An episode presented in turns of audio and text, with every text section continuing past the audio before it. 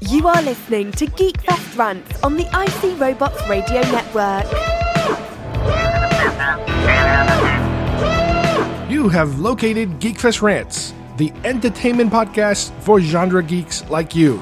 Shall we play a game? Covering the world of vintage and current film and television since 2010. Game over, man. Game over. Featuring in depth conversations on sci fi, horror, fantasy, comics, toys, and conventions. So say we all. So say we all. And now sit back, relax, and enjoy today's show.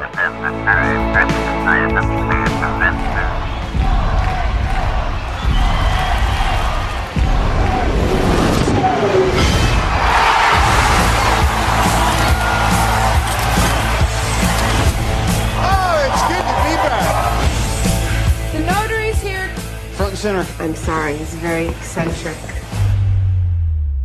I want one. No.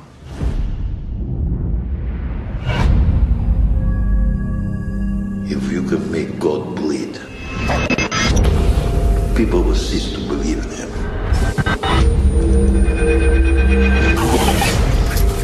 They will be blood in the water. And the sharks will come.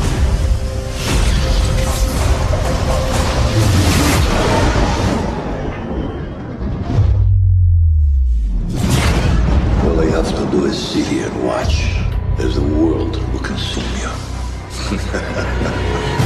Our priority is to get the Iron Man weapon turned over to the United States of America. I am Iron Man. The suit and I are one. Contrary to popular belief, I know exactly what I'm doing. What? What I saw you do to Tony Stark on that track, Wow. you need my resources. I want to make Iron Man look like an antique. This whole lone gunslinger act's unnecessary. You don't have to do this alone.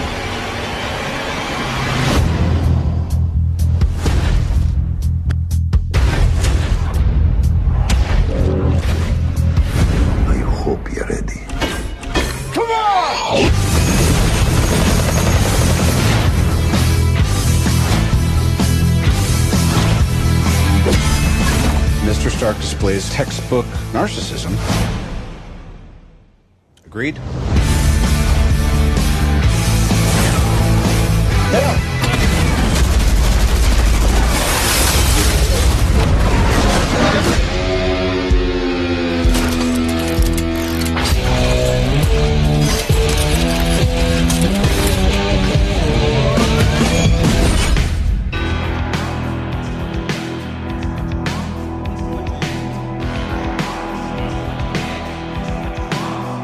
everybody, and welcome once again to Geekfest Rants. My name is Carlos Perone, and today we're going to be talking about music and toys. On the music side, we're going to take a little trip into some of my favorite soundtracks, specifically ones that are done by rock bands, you know, popular rock groups or individuals who not just have a one song contribution to a film, but an entire soundtrack where they actually contribute the entire soundtrack of just their music. Uh, Granted, some of these uh, might also include scores, but as far as at the time, and this most likely being close to the 80s, I, I would imagine, you would have the option of buying a score or a soundtrack. And the fact that they would select, you know, an individual rock band or an, or an artist, you know, to do the whole thing is something that sometimes, not always, but sometimes works out great. And I'm going to give you my top five favorite ones. Then we're going to talk about Star Wars Kenner toys. What else? I know we said we finished the line, and we technically we did finish the line, but I've also hinted at having to come back to this subject because of the fact that we have what I would consider to be misfit toys. Toys that are part of the Star Wars line, not necessarily action figures, even though some of them are, but like creatures or droids, you know, characters that were not packaged as individual figures, but you can still get them as part of sets or as part of a more expensive packaged item. That, when you really think about it, they kind of are characters in the films, but they're not really treated that way. So let's begin with our top five rock artist or group soundtracks.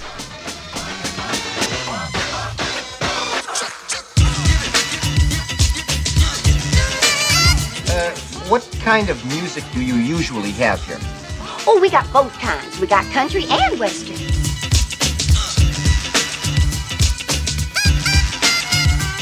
If you don't eat your meat, you can't have any pudding. How can you have any pudding if you don't eat your meat? Do you mind if we dance with your dates? Why, no, not at all. Go right ahead.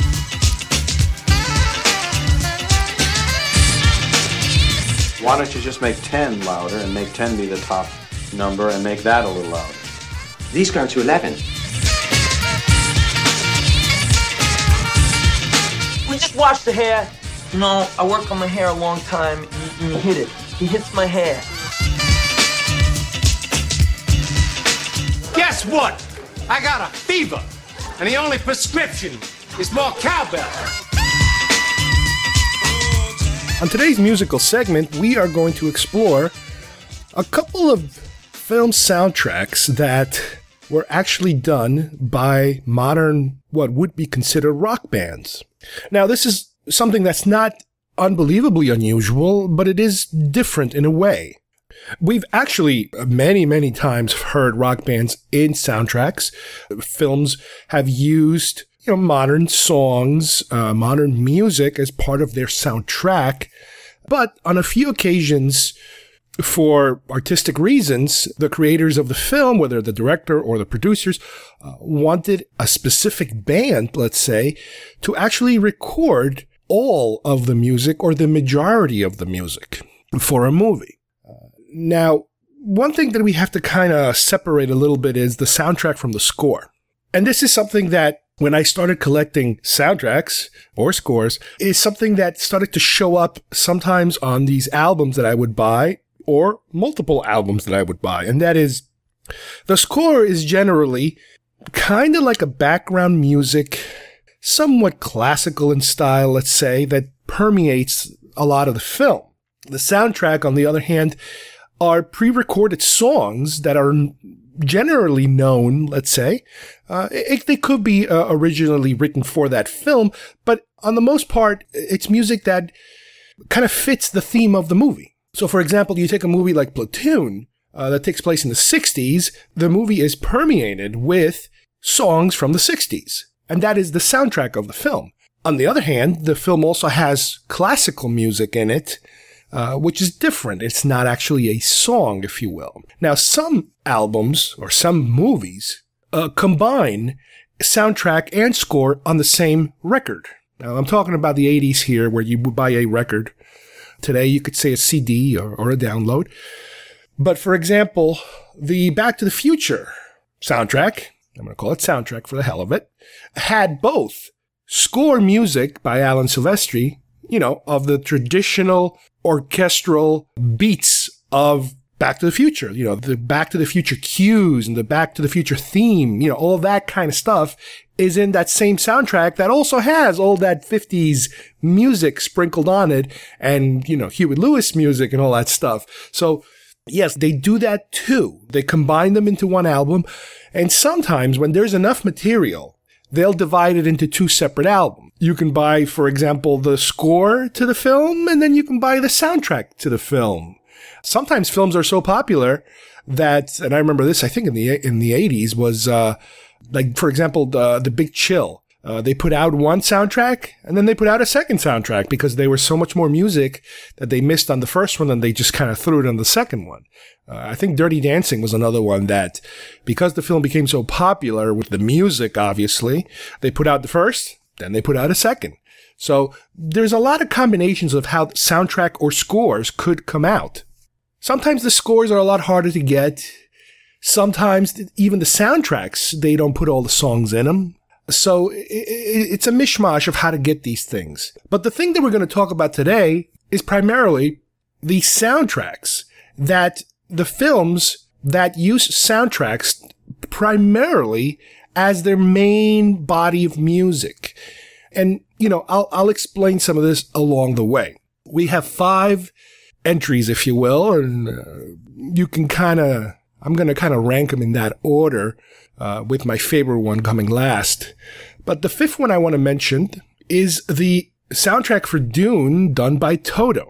This is 1984's Dune. This is this is David Lynch's Dune, the the movie that is just uh, it's uh, it's a tough movie. It's a tough movie because it's an epic sci-fi adventure uh, done by a director that is at the time starting to explode out there with his style. And in my opinion, it just didn't fit this particular film. The Lynch style, I think, serves best with his own stories. Anything you put Lynch on, the Lynch style will probably try to overtake whatever it is that you're showing. With that said, this is a, a very ambitious film. It's not a great film, but it's, I always, I almost always have to like watch it all the way through because it is so convoluted. It is so long. It is so heavy with elements. But the music of this film is very different. You figure with a film like this, they would have, you know, the big orchestral scores and all that stuff. But no, it's a more modern sounding kind of rockish tune, you know, that, that you're hearing. And it was done by Toto. Now, Toto, it's a really bizarre choice looking back on it now, and even back then, because this was the first time that Toto actually did a film score. And to me, Toto was known primarily by, you know, rock songs like Rosanna and Africa, you know, modern, contemporary of the time, you know, rock songs, even pop songs. Now, I can't tell you that I have bought and listened to this album because I haven't. I do remember the music, and I do remember it sounding a little off, a little different. Now, granted, the film is a little off and a little different to begin with, so maybe it's not as jarring as it would be on another film. But for this particular film, it, it did seem a lot weird that, that they would go in this direction. But once again, giving the filmmaker going weird is really nothing out of the ordinary. Our number four selection here is Prince's Batman album. Now, here you have a, a, completely different kind of movie.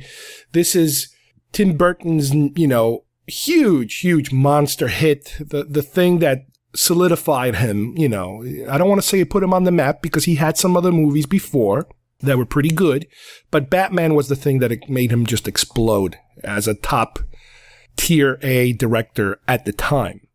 I do remember the hoopla around the fact that Prince was going to actually, you know, write all these songs for the movie. And there were a couple of pretty good hits in the selection of uh, of the songs. They're very Prince-ish kind of songs. Obviously, they're very, you know, funky uh, type of songs. A couple of hits, uh, I would say, in there. And it was a success. The album was a, a very big album at the time. It fits the movie. That is one of the best things about it. And now it makes it a lot different than the previous one I mentioned is that that kind of sound fits the movie. It's even worked into the movie on occasion. For example, on the song Party Man, where they're, where the Joker, I think, is raiding like a museum or something, and they're playing a song while they're raiding the museum. Well, it works. Granted, it could have been any song they could have been playing, but it works for this movie. Now, here's a perfect example when, like I mentioned earlier, between the soundtrack and the score. The score was done by Danny Elfman, the longtime uh, Tim Burton, you know, collaborator. You know, he did his music for Pee Wee's Big Adventure and stuff like that, and some other films, you know, afterwards and before. So there was something uh, there with, you know, Danny Elfman. And originally, apparently, the studio wanted Prince. They were pushing hard for Prince, and they also were pushing for Michael Jackson. And they kind of wanted Elfman, you know, to be able to come up with a score that combined both the styles of Michael Jackson and Prince, which this is something that, from what I understand, Danny Elfman was very upset about and just could not, uh, you know, figure it out. And eventually they ended up putting a separate album, you know, on the market for just the score. Now, the score is fantastic, the Danny Elfman score, but obviously Michael Jackson didn't work on this. It was just Prince. And the Prince side, you know, the modern rock funk side of this uh, soundtrack is fantastic. It works really well. Uh, and it fits. Like I said, it fits uh, the style. It doesn't have to be, you know, completely dark gloom and doom all the time, especially for Batman, which you figure is always gloom and doom. You know, that's what you have the Danny Elfman side for. The Danny Elfman side, you know, you have this this uh, theme and this these beats that are very deep and dark very, you know, militaristic marching type of, you know, drums and percussion and all that stuff. And you do have that there. It's there for you to enjoy certain scenes of the movie, but the overall themes that they're being thrown at you are more modern, more rockish, if you will. And Prince does a great job for it. Our number three entry into this would be ACDC's Iron Man 2 album. This is a modern album where once again you separate the score from the soundtrack. Now the soundtrack, uh, they did a full blown soundtrack that plays mostly throughout the uh, entirety of the film, and it is it's ACDC music. You cannot interpret ACDC music. You get what you get, and that's what it is. And it fits perfectly for the style of Iron Man. Once you saw Iron Man, the original, Iron Man 2 comes along, you know what you're getting. You're getting a a very, you know, a very cocky, rocky, uh, rock beat type of thing. And that's what ACDC is. The score, like I mentioned, was written completely by a separate person, by a separate composer, John Debney. But the Iron Man 2 soundtrack itself is top to bottom only ACDC. Now, ACDC does have somewhat of a history when it comes to creating a soundtrack uh, because there's another one that I would kind of interchange. And I could even go as far as saying, let's substitute Iron Man 2 and instead say Maximum Overdrive. And the only reason I don't want to say Maximum Overdrive is because it was such a bad movie. But Maximum Overdrive, for those of you who don't remember, was Stephen King's debut uh, as a film director, uh, which co- was a completely horrible film that he admits he made about cars coming to life and trucks coming to life and attacking people and that sort of thing. Which was a bad movie. Let's say, let's just say that off the bat. However, they, he did get ACDC to compose the soundtrack. And I think the songs in that soundtrack are some of the best that ACDC has put out. It ranks amongst the best, you know, ACDC songs out there. And, you know, I do own the CD. I used to own it as a cassette, I believe. Uh, but I do have the CD. And as far as I'm concerned, when, you know, if you're playing a, a an ACDC mix of songs, that's right there. It is hard rock without being heavy metal. It's ACDC. You just cannot, uh, you know, it's like a, it's like a basic food group.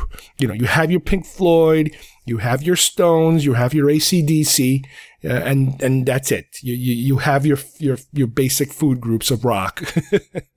as far as I, uh, as far as I can tell. The only reason I don't try to put this movie, you know, I try to not give it as an example too much is because it was such a bad film. Iron Man 2 is a much better film uh, than Maximum Overdrive, at least. But there's one that, you know, the acrobatics, the antics, the whole Tony Stark, you know, personality and, and his brashness and everything, it's all in ACDC's music. You can feel it. You know, there's a certain attitude to it uh, that, that plays really well to his character, to the character. You know, this this character doesn't just he doesn't care. He's gonna do what he's gonna do. You know, he's one step ahead of everyone. Uh, he's the lovable jerk, basically. You know that kind of thing. Number two, we are gonna go with Daft Punk's Tron Legacy. Now we've talked about this movie a long time ago before, and I've gushed over the music. I, I've explained many times how the music just like some other films, like Blade Runner, for example, how the music becomes a character in the film, how important to setting the mood of the film it is. And with Daft Punk, I think it's perfect because what they did here is they created a soundtrack. Now, again, it's really more of a score, so I'm kind of cheating a little bit. However, I am including them because these guys are great you know, modern electronic music guys. They have some great songs. I love them. I have them on my playlists. You know, I can do a whole, you know, a whole, I can do hours just on Daft Punk alone of just the regular music, not their soundtrack stuff. But what they were able to transition into a, a, film to kind of stretch it out through the entire thing. Now, what's important here is that as opposed to some of these other films uh, that do have a side score, let's say, even though they're mainly promoting the soundtrack, not so much the score. Here, it's a score and that's it. However, some of the songs in the score are more rockish kind of songs and, and faster than others and somewhat hits. I guess, you know, they, they, they were up in the charts for a little bit of time. So you do get a little bit of that.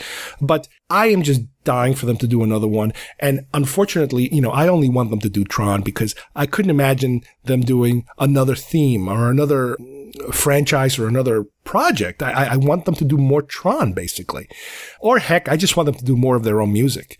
You know, it's, uh, Punk is one of these bands that once I realized who they were, because I kind of learned about them in reverse. I mean, they were always in the background, but I never knew who they were. You know, you might have heard a song here or there because it's not really pop music in terms of it being on the radio too often. You kind of, it, it's more like dance music. It's more like, you know, electronic techno, you know, that kind of music that it's not very in your face, but you do all of a sudden when you start digging around certain places, it kind of pops up.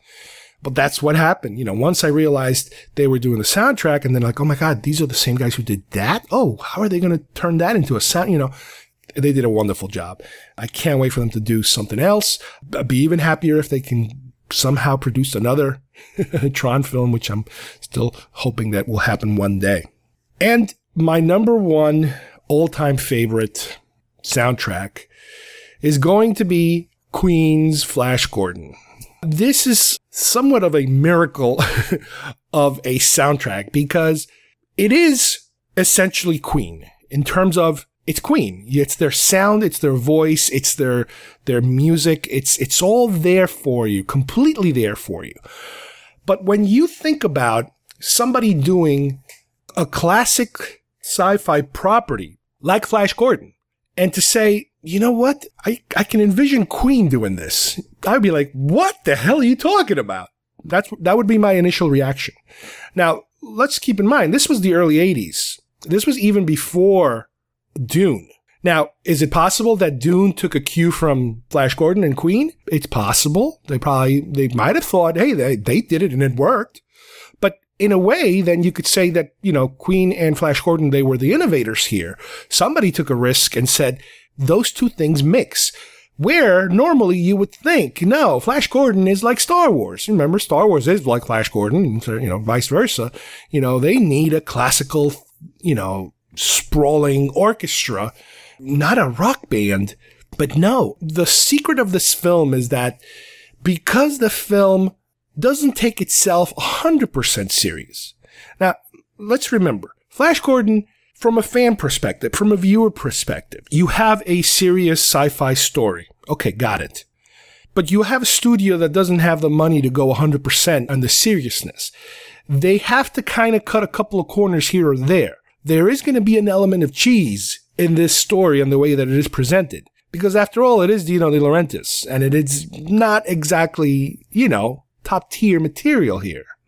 So you're already dealing with something that's slightly below average. You know, it's not Star Wars level material, or at least the, you know, the presentation. So once you introduce the Flash Gordon music to it, it becomes something completely different. It becomes a rock musical almost, you know, it becomes something, and the music is just great. The, the, the Flash Gordon music, again, uh, I would say similar to ACDC in my case, it's the type of music you throw in with the rest of the Queen hits and they fit perfectly. There's so many really cool uh, cuts in that album and it, it, works. It just works perfectly. There's just no way around it. They managed to combine sci-fi and rock and there's the cheese factor, which is kind of, I maybe that's what kind of, that's the glue that holds it together. the cheese glue. Uh, you know, it's just, it's just bizarre how it, how well it works. Now, similar to ACDC, this was done a little later, I believe, also with Highlander. Uh, even though, obviously, just like in Flash Gordon, Flash Gordon had a soundtrack also that permeates the movie every now and then, you know, pops in, pops out. You can buy the score, it's a little harder to find. I think it's in a combination CD with other music, but the, the, the Flash Gordon soundtrack is the one that they really promoted the most.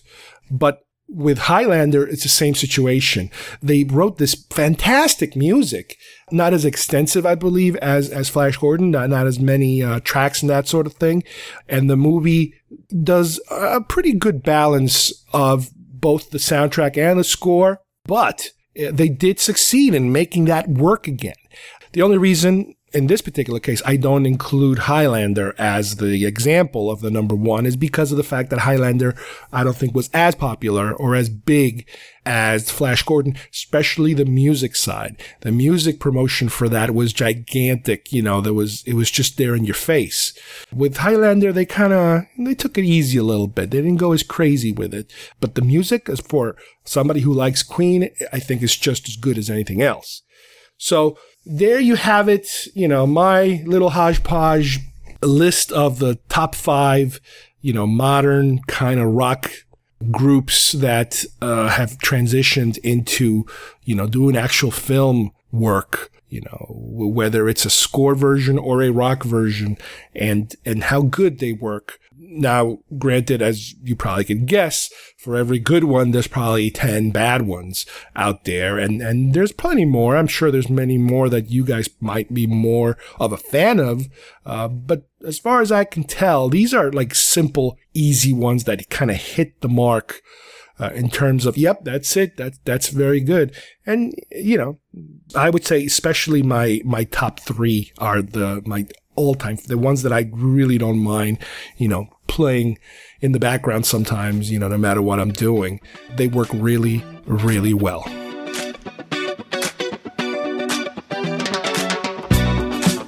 You can collect them all. You are a toy! Batteries not included. Just get those wonderful toys. Details on specially marked packages at participating stores. Is that the Six Million Dollar Man's boss? It's Oscar Goldman. Why do you have that? That's worth a lot of money. That's much more valuable than Steve Austin. Action figures each sold separately. Hi, I'm Chucky, and I'm your friend to the end. Some assembly required. All your favorite Star Wars heroes and villains. I have three of each one to display, one to open, and one just in case.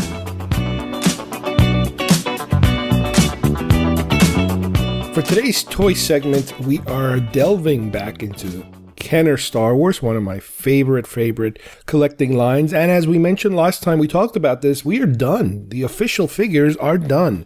We went all the way from Star Wars to Return of the Jedi, the line that started in 77, but in all reality, really 78. That's when you first started seeing those figures. But don't forget, you had the early bird kit, so in theory, that kind of counts as something having to do with an action figure being released in 77, or at least the promise of it. And that went all the way up to 85. And as we mentioned last time, 85 was the end. As the figure line continued to get better and better in terms of the quality, the interest equally declined in the, you know, in the opposite direction. There were no more movies in the horizon. There were still some television, you know, attempts at doing stuff that really proved unsuccessful. But aside from the animated shows that later followed, and that they did try to, you know, sell figures, uh, those were also pretty much failures. They didn't get past pretty much the, you know, the run of the actual animated show, which some of them only lasted one or two seasons. But there is a secondary, if you will, wave. I don't know if you can call them wave, but I'm going to call them a wave because they're, they're all, I kind of put them all in one category of action figures or let's say creatures or let's say monsters or droids that were not a part of any official wave. They were not carded individually. And we did talk about a few of them in the past because they are so much more falling under the action figure category than anything else. And by that, I'm talking about, for example, the Max Rebo band. The Max Rebo band was sold as a three action figure set. You could not buy them individually. But for our purposes, we categorize them as action figures because they're action figures. There's no way around it. You cannot get away from the fact that they're action figures. They're action figures with very cool accessories, more accessories than your average action figure, but they are action figures, plain and simple. So we kind of bend the rules a little bit for that. Now, there are certain other entries that I would consider to be part of this, you know, unofficial kind of action figure line that we also might have touched upon a little bit. Uh, one of them being the Blue Snaggletooth. The Blue Snaggletooth is a character that we did talk about him in the past. It is a told version of the Red Snaggletooth. It was included with the Sears Cantina playset, which is a completely different one than the one that, you know, I ended up buying, you know, the plastic playset. The Cantina one from Sears is more of the cardboard only type, I believe, of playset. And the best thing about it was that it included this bonus figure. Now, this bonus figure really is a sh- is an offshoot. It's a it's kind of like a goof if you think about it. They had not settled, I guess, on the final image, and they kind of winged it. And because I guess at some point they realized this is the wrong one, they kind of threw it, I think, at the Sears line just to get rid of it, I imagine, because they did not want to go through the bother of carding it because I guess at some point they realized that's the wrong one. Now, Snaggletooth is not a perfect figure to begin with, the red one, but at least they went as far as carding it as an individual figure. The blue one, like I mentioned before, it has now become, or for many years now, it had become a very rare, you know, more expensive than your average figure kind of figure because it was different and it was hard to get, and most people don't have it. I ended up owning a molded cast resin version of it, I believe.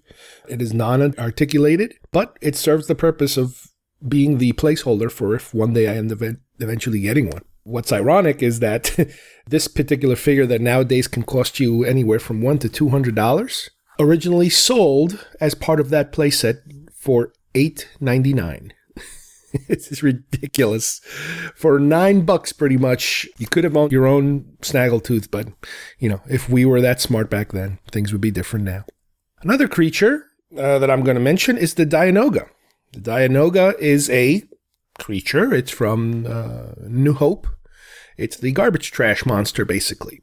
Uh, and the way that it was built, the way that it looks like it's to have been built, it's just a, a rubbery mold of what the creature kind of looks like. I'm not sure exactly where they got that complete outline, I guess, of what the creature would look like. Because again, this was manufactured years ago. This was a this is an early one. This is from the original trilogy, the first film. So this was a, a late '70s endeavor. So uh, it would be nice to figure out exactly, you know, where does the drawing for this thing come from? Because in the movie, you only kind of see one of its tentacles wrapped around Luke, which could be anything. And you also see the eye popping out of the water.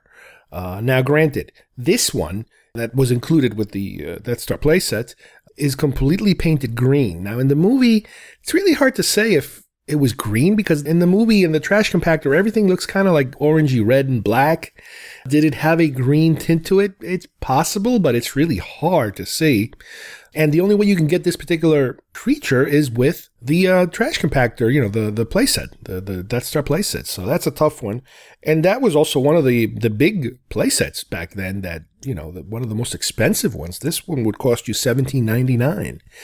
Uh, nowadays, you can, you know, if you just want to get the if you want to get the whole playset, that's going to cost you a couple hundred dollars, especially if it's you know in good shape with all the pieces. But the Dianoga itself, it is possible to find it every now and then. The one I found, I believe I actually bought it from Mexico through eBay from a Mexican seller. He had an extra. I bought it. I think it might have cost me maybe $20, $25 or something like that. But it's a great addition to the, you know, to the line. It's one of these misfits kind of uh, figures, you know, that you could just uh, include. The next one I'm going to talk about is R2D2. Now you could say, now you probably said, you said, what what on earth could you possibly do to R2D2 to make him a misfit? Well, he was sold in you know multiple instances. He was there's a Star Wars, there's an Empire, there's a Jedi version of R2. But for those of you who don't remember, there is a fourth version of R2 that came from Kenner, and that is as part of the Droid Factory set. One of the best things about the Droid Factory set, other than the fact that you got a lot of little parts to build your own droids is the fact that amongst those parts, they did give you enough parts to build your own R2.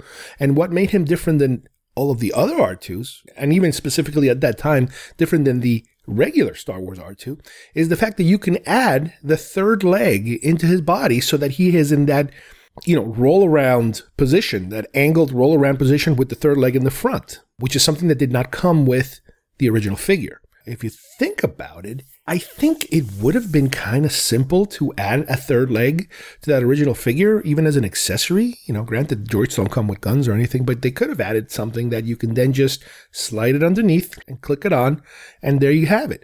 But I don't know if they didn't think of it or they were saving it as something else as a bonus feature for what they eventually um, did with the Droid Factory. But that is one of the best things about the Droid Factory is that you have the ability to build your third leg R2, and that's one that I did. And, you know, I remember I owned it for a long time. Just like everything else, I lost it during the moves. And then later on, I was able to purchase a almost complete droid factory that at least had all the pieces for the third leg R2D2. So that's a pretty cool one. That Droid Factory originally would have run you about eleven ninety nine. Nowadays, you want to complete, you know, you could be spending close to hundred bucks, maybe more, just for the R two D two alone. Some people are asking, you know, in the 30s and the 40s, you know, because it is kind of rare to find him, you know, with all the pieces. Next creature up is the Dewback. The Dewback is one of the first of the, I would say, large size creatures. Uh, there's a number of creatures that we go through during these films. The Dewback is a very good looking creature in terms of the sculpting. It has your basic articulation, nothing too fancy, you know, legs, arms, you know, that kind of thing. What's unusual about it is the fact that for a creature that got so little airtime, so little screen time during the movie, that they decided to create a toy out of it. And in the toy, you can position the stormtrooper right on its back. And the way it works for these is that because of Star Wars figures don't have any kind of knee articulation, most creatures that you ride on, the way they do it is the figure slides into its back and then you have this simulated look of the legs being on the saddle. So that's kind of how they do it. It's not a perfect, how should we say, it's not a perfect sculpt. It is simulated. In other words, in the movie, theoretically, you do see the full leg of whoever happens to be on top of those creatures there. You do see a white leg, but here, the way that the saddle is constructed, it's kind of bulky. So you can kind of say to yourself, all right, well, the reason it's bulky and furry is because inside that bulky fur is where the leg is hiding. Yeah, okay, fine, we'll go with that. That's kind of how it works. It's like, yeah, you you have to kind of suspend belief a little bit, uh, you know, when it comes to some of these features that are at the time not able to manufacture. The other thing is that you could also wiggle the tail and at the same time the head moves. So there was some interaction between the head and, and tail. Again, this is an unusual creature to put out uh, because they had so little air uh, screen time that uh, you know you blink and you miss it, especially in the original version. With the special editions, they added more CGI scenes of the Dewbacks, you know, in motion and that sort of thing. But here, you know, it's an unusual choice. And initially, I never, I never owned the Dewback. I never, I guess it just didn't interest me. There was, it was again, like, you know, it was on for so little that it just didn't, didn't interest me. The Dewback, if you got it back then, would set you back ten ninety nine. You know, not bad, not bad for a for a big giant green lizard. Up next, we have the Tauntaun. Now, the Tauntaun is an interesting one. The Tauntaun was released twice.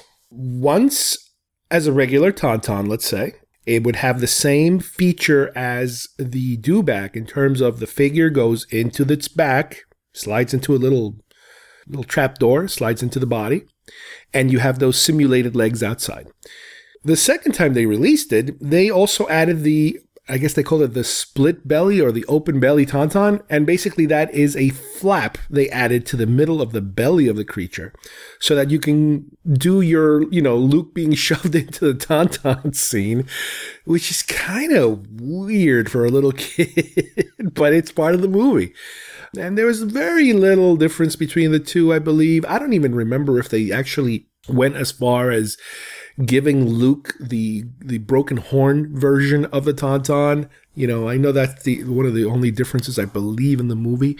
But as far as manufacturing goes, the difference is the belly. The, everything is exactly, pretty much exactly the same, except for that cutout belly rubber section that has the slit in the middle. I don't remember which one I used. I, am pretty sure I used to own one. I now own a, a regular tauntaun, not a split belly one. So I kind of call it a variant, if you will. I mean, I know it was released separately and it's uh, packaged separately, but it's kind of almost exactly the same thing. To me, that's kind of like the difference between the the the X-wing and the battle damage X-wing. You know what? You, do you really need both? Uh, do you really need a, a beat up X-wing to go along with your nice clean X-wing? Eh, it's up to you. The Tauntaun, if you bought it back then, it would cost you eight ninety nine. Now let's go to a droid. Uh, now it, it's funny because the Probot, the Probot is a, a, a droid, really, and it actually took me years and years to really think about it long enough to understand what the Probot was and how it functioned and how even how big it was. When I saw Empire, the Probot to me looked like a ship, like a like some kind of a transport vehicle. And because it kind of came out of a, a star destroyer and in its own kind of it wasn't an escape pod because you don't put again we're, we're trying to apply logic to fantasy here but you don't put you know some kind of mechanical equipment on an you wouldn't waste an escape pod. You would have to put it on another kind of vehicle. And when i saw that thing crash into a hoth and it comes out and it's kind of floating hovering around beeping you know all that stuff i always got the impression that it was much bigger than what it actually was even to the point where when Han blasts it and it explodes, and you see Chewbacca in the far end over there. For some reason, I always thought it was much bigger. Let's just put it that way. I thought it would be like the size of, uh, oh, I don't know, let's say an uh, an ATST. You know, something kind of big, something that you would have to shoot up to to kind of hit. But later on, you know, when I started really looking into it, and when I really examined the toy, because back then, when I saw the toy that came as part of the Hoth, you know, turret gun and Probot playset, I always thought to myself, wow, they really made that out of proportion. Why did they make it so small? And it never originally interested me in buying it. Not until again, way, way later, when I was reconstituting my collection, did I look into first the idea of getting the probot and then the idea of getting uh, just the turret because the turret I really enjoyed, but I never had the opportunity at the time to really get the whole thing in one shot. I ended up buying them in pieces more or less.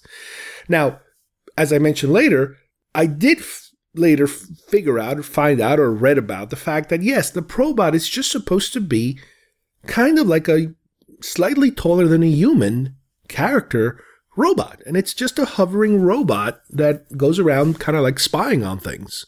It's an intelligence gathering robot. Even later in some of the animated shows, uh, I don't know if it was Clone Wars or Rebels or whatever, you know, you do see some of them floating around. And I think even in Rogue One, there's a small cameo of a probot floating around, I think Jedha or something. So, you know, it took a while for me to kind of understand, you know, what the probot really is because you never really see it interacting face to face, you know, with an actual human character. Uh, you know, like I said, not until I got to see it on some of these animated shows. So I do include the Probot as one of the action figures because if you think about it, it's a droid. It's basically a droid. And because it is not huge and it is not a vehicle, which what I, what I thought it used to be, a gigantic vehicle, it does kind of fall under my, you know, rules of, yeah, it's an action figure kind of thing. The playset itself would run you $10.99 if you wanted it back then. Han Solo and Carbonite. Okay. Han Solo and Carbonite, you have two options. The best option is probably the one that came in the last 17 wave, the one that comes with a Han Solo figure and the separate carbonite block that you can actually attach Solo through it. It has this slightly clear front so you can see his face and then you can just remove it and whatever. And it is pretty accurate size wise because it's bigger than the figure. That's the one that I still do not own the carbon block. I own the figure, but I do not own the carbon block. But before that, the only way that Star Wars fans, especially toy collectors, could have their version of Han Solo is through the Slave One purchase. Keep in mind, like I said, the last 17 were the last wave, didn't come out till, I don't know, 84, 85, something like that. And all these other years, you're playing with your figures and you have no representation of Han Solo in the carbon block. However, if you bought the Slave One ship, it came with a, I don't want to call it bonus, but it was a nice little included molded black version of Han in carbonite. Now, this wasn't a solid block of plastic. It was a molded top, basically, like a, it almost looked like a mold. You know, you could actually, you know, you would hold it like a mold. Eh, if you turned it upside down, it would be hollow. But in the face of it, you had that very black, black plastic version of Han Solo, you know, looking up in, in, in agony. Now, the proportions were not right. They were slightly smaller. Not sure why. Could be because this way it would fit easier into the Slave One ship. You got to remember that most of these ships would always be smaller than what they're supposed to be. And this is a conversation that I've been having for years with uh, my friends and, and especially with James about proportions because the decision was made that they did not want to make large figures. In other words, they didn't want to start off, let me put it this way. They didn't want to start off their main, you know, bread and butter wave of figures being, you know, like a foot long figure or even a six inch figure, you know, what was traditional, you know, Mego lines or Mattel or whatever happens to be, you know, like the G.I. Joe size, let's say, even those one foot figures. They didn't want to go in that route because they realized that if they go in that route, in order to create a ship or a vehicle or a playset for that matter, for something of that size, it would be enormous. And the price would be just impossible. People would not pay that kind of money. You know, back in 77. You know, if you have a, a foot long figure, you're going to need a, you're going to need an X Wing that is like, you know, I don't know what, like four feet long, five feet long, six feet long. it would be huge. So by doing the three and three quarter inch action figures, the ratio then is diminished for their vehicles. Now, with that said, keep in mind that the vehicles are still slightly smaller than what they should be. If you look at an action figure and a vehicle, and you look at a picture of Luke, let's say, and whatever vehicle, an X Wing, the X Wing is way, way bigger in proportion to the figure than the toys are. So the toys are a close comparison. So that brings us back to the Slave One Han Solo issue. The Slave One Han Solo proportions I believe that's one of the reasons they made him smaller is because the, the, first of all the proportions are way off, and second of all, for you to be able to fit him through that back door, you know the door would only be so wide, you know the entry point. So that's part of the reason why I think they did it that way. They could have gone the other direction, but again, it would have been more difficult to fit him inside the ship and it would have made the ship look even more out of proportion, I believe, if they would have tried to stuff that into it. I believe that the the little molded carbonite block also had a couple of stickers on the side to simulate the lights. I don't remember if I uh, if I have those. I still own mine, my original carbonite Han, and I always had it, and I've always used it as my version. You know, as far as displays goes, of that thing. But obviously, I am still looking to this day for an original 8485 uh, carbonite block. If you wanted the Slave 1 back then, it would cost you $16.99. Nowadays, if you just want that block, heck, if you want the block and the Han, you could spend probably a hundred bucks, you know, trying to find that. Another creature from Empire, the Wampa. Now, the Wampa is definitely a creature I had. I bought it because it was it was a good looking creature. It was interesting because similar to the the Probot uh, dilemma, the Wampa is a creature that you really don't get a good look at initially when you saw the movie. You do see its face in, the beginning when he attacks Luke for, for, just like a second, but obviously with the special edition, you got to, to see a lot more of it, you know, without the arm and everything. But it was a cool creature to have. It was a nice sized creature. The color, you know, that that uh, that ivory kind of white color was really cool back then. You know, it kind of went with all of the snowish uh, gear that you had, and. Uh, it uh, it, it works. You know, it's a creature. Granted, it's it's big. It's a little bulky. There's not a lot you can do with it. The arms kind of have a, uh, I guess like, like a rubbery band type of device inside where you can kind of position them in certain ways. No head articulation. Uh, a little difficult to keep it standing because the legs are like in a moving, the feet are kind of in a moving position. So it's a little, it could be a little wobbly at times, but it does, you know, qualify as a creature. It's, it's it interacts with Luke in a in a very dramatic way. The Wampa would cost you eight ninety nine. All right, it's Jabba's turn now. Here's a creature or a set at least that definitely is a character. Jabba is a character, and the Jabba playset comes with Jabba, his supporting base type of altar, if you will, and Salacious Crumb, which is a bonus little creature that comes, you know, uh, with the Jabba set. Again, these are creatures, characters that you could not buy in any other manner. They were not individually carded. They came in a set. And this was a pretty elaborate little set. This was a cool one. I did used to own this one. You would have Jabba, which kind of similar to the Dewback, if you moved the head back and forth, I believe it would also activate the tail moving back and forth. It also had the two individual arms. The dais, the, the altar, was actually a combination of altar and you could kind of use it as that trapdoor thing that's under the altar, even though it works completely reverse. I remember in the commercial, it was like, oh no, look out, it's a trap. And, and the doors open up and Luke falls in. But it's like, yeah, but it that's not how it works. the, the doors open up instead of opening down, and the doors are in front of the altar as opposed to on top of the altar. But who cares? It works. It's for kids. It's a toy. Relax. on the side of the uh, altar, you also have like a, a leaning uh, type of uh, armrest area with the hookah pipe and the big glass bowl that he's like smoking or drinking or whatever.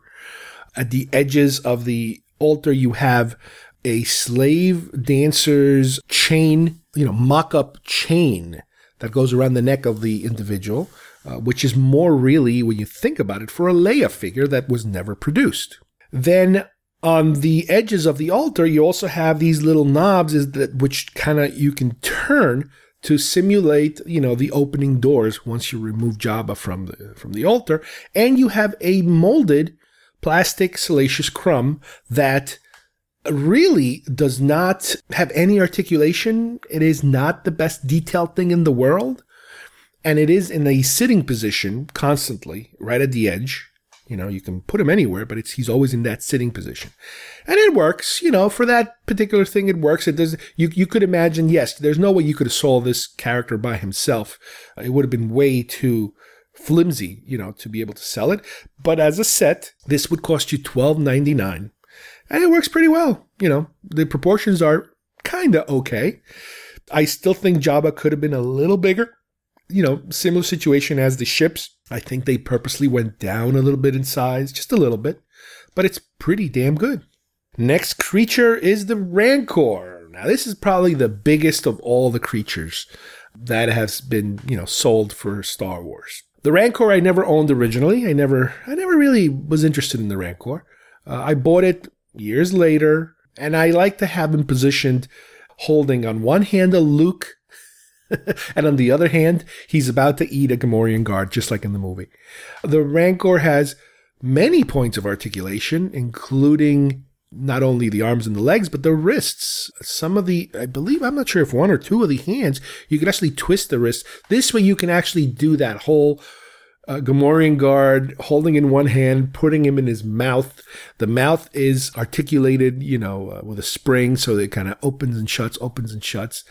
And it's a cool, you know, posable, large size creature. Now, it is an awkwardly shaped creature, and I don't know if this is something that was always a problem, but it might be a problem with the older versions now, the worn out versions, where it's kind of difficult to keep him standing in the position that is advertised because he's very top heavy and his head leans forward. So it, it kind of creates an unbalancing situation where it's very top front heavy and it's it's very easy for it to kind of just crumble forward, especially when you have worn you know, joints like your, your leg joints and that sort of thing. So it's a little difficult to kind of keep them in a, in a good position. But it's a cool little creature to have, you know, to add to your collection. This would have cost you about $12.99 back in like, I guess 1983. Now, as I mentioned earlier, with some of these other lines, that they tried to continue, the animated lines, there were some repackaging of Star Wars figures that if you weren't able to get on a later version, you might have been able to catch him on the droids or the Ewoks line. Droids, for example, was able to repackage a Boba Fett. The art looks a little different because it's all animated looking, but it's basically the same figure, you know, as far as the molding goes. So there's not a lot of differences. Now, don't get me wrong, I'm sure variants collectors will find something that looks a little different. That's fine. But for the most part, we're dealing with the same mold. Same thing with the A Wing pilot that we mentioned uh, on a previous episode. Uh, as part of the last 17, the A Wing pilot could also also came with the A Wing you know, if you bought that particular ship as part of the droids line. And they also had a version under droids of R2D2 and C3PO. Now, these are really different looking ones. And that's an area that I really try to avoid going into because, you know, once you start down that rabbit hole, you're in a dangerous place as far as I'm concerned. The droids version of R2 and C3PO, they look different. They're painted differently. The R2 has a different, say, sticker around him because they wanted to make them more animated looking. C3PO doesn't have the golden chromy shine to him. He's more of a dull painted gold. So again, they're trying to simulate the animated look of it. So they went in a completely different direction. And those are, you know, they're a little hard to find, you know, if you, it is, it is one of these offshoots, you know, that are a little more difficult. And same thing with the Ewoks. The Ewoks, even though they did recreate some of the same characters, a, a, a very few of them, like Wicket, for example, I forget some other ones, uh, they, they, did have a lot of original characters. But with the Ewoks, yeah, because they were going with an animated look, their molding is completely, completely different. They look like, uh, you know, little kitty toys. I, I, know I'm talking about action figures and I'm trying to make the Ewoks sound like they're toys. They're all toys. I know that. I'm just saying they look much more unrealistic, let's put it that way, than the Return of the Jedi counterparts. So again, just like those uh, droid figures, if you go down the Ewok, you know, rabbit hole, you're on your own on that one. All right, so that brings us to the end of our misfit toys, if you will, from the Kenner line, the, the, the action figures that are a little more difficult to categorize, and the, you know they don't fit in a wave. They're kind of misfits that come through the years, and some of us like to you know include them in our collection because they are part of you know the overall collection as far as we're concerned. We're going to have one more, believe it or not. I know I told you that this was going to be our last one last time, but we are going to have one more because we do have the time uh, to do one more show and uh, about Kenner. And this is the show that's going to deal with some of the things that were never produced, that were almost produced, including a legendary 85 86 wave of action figures, a post film series of figures that would have had included completely new, what today would be considered EU characters, and some classic ones that, just like Power of the Force, would have kept the traditional collector going with some characters that were never built in the past, including ships, vehicles, you name it, a whole bunch of stuff. But we'll take care of that next time. So we'll talk about that sometime in the future. Well, I'd like to thank everyone for joining us today. We went all over the place with music first, talking about all these different soundtracks that are made by rock groups or rock artists, where they kind of take over, you know, the entire soundtrack of a specific film. And I talked about some of my favorite ones because there's so many out there. And as I mentioned earlier, you know, there's a ton, and I'm sure that you could do further ones. I'm sure everybody's got their list of favorite ones. This is something very specific as to how some of these soundtracks are just so amazing that they kind of transcend just even the movie sometimes. And then we talked about our Star Wars Misfit action figures or toys, if you will, of you know part of the Kenner line. I know that we probably sound like we've exhausted this topic, but guess what?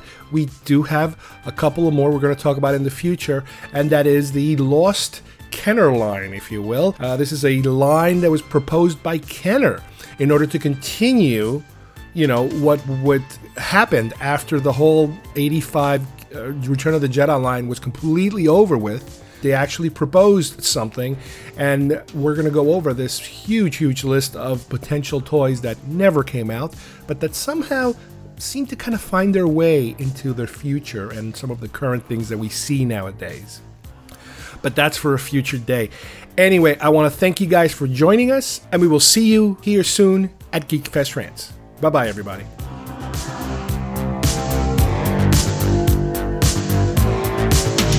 Now from Kenner's Star Wars collection, it's the Patrol Dewback action figure sold separately. Let's find the droids. Do that. Hi, R2. You can imagine you're a stormtrooper on the Patrol Dewback, searching for R2-D2 and C-3PO. Look both ways, Dewback. By moving his tail, you can make Dewback's head turn left and right. You can move his legs, too. He found us. Good work, Dewback. The new Star Wars Patrol Dewback from the Star Wars collection. Action figures each sold separately by Kenner.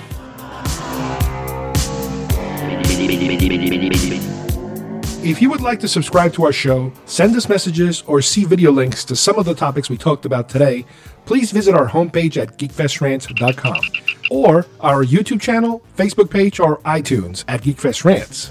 I don't know what we're yelling about! Geekfest Rants is produced by Carlos Perone, copyright 2018.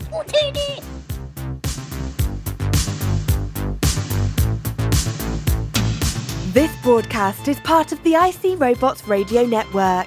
Visit icrobots.com for this and many other nerd slash nostalgia related podcasts. You won't be sorry for long.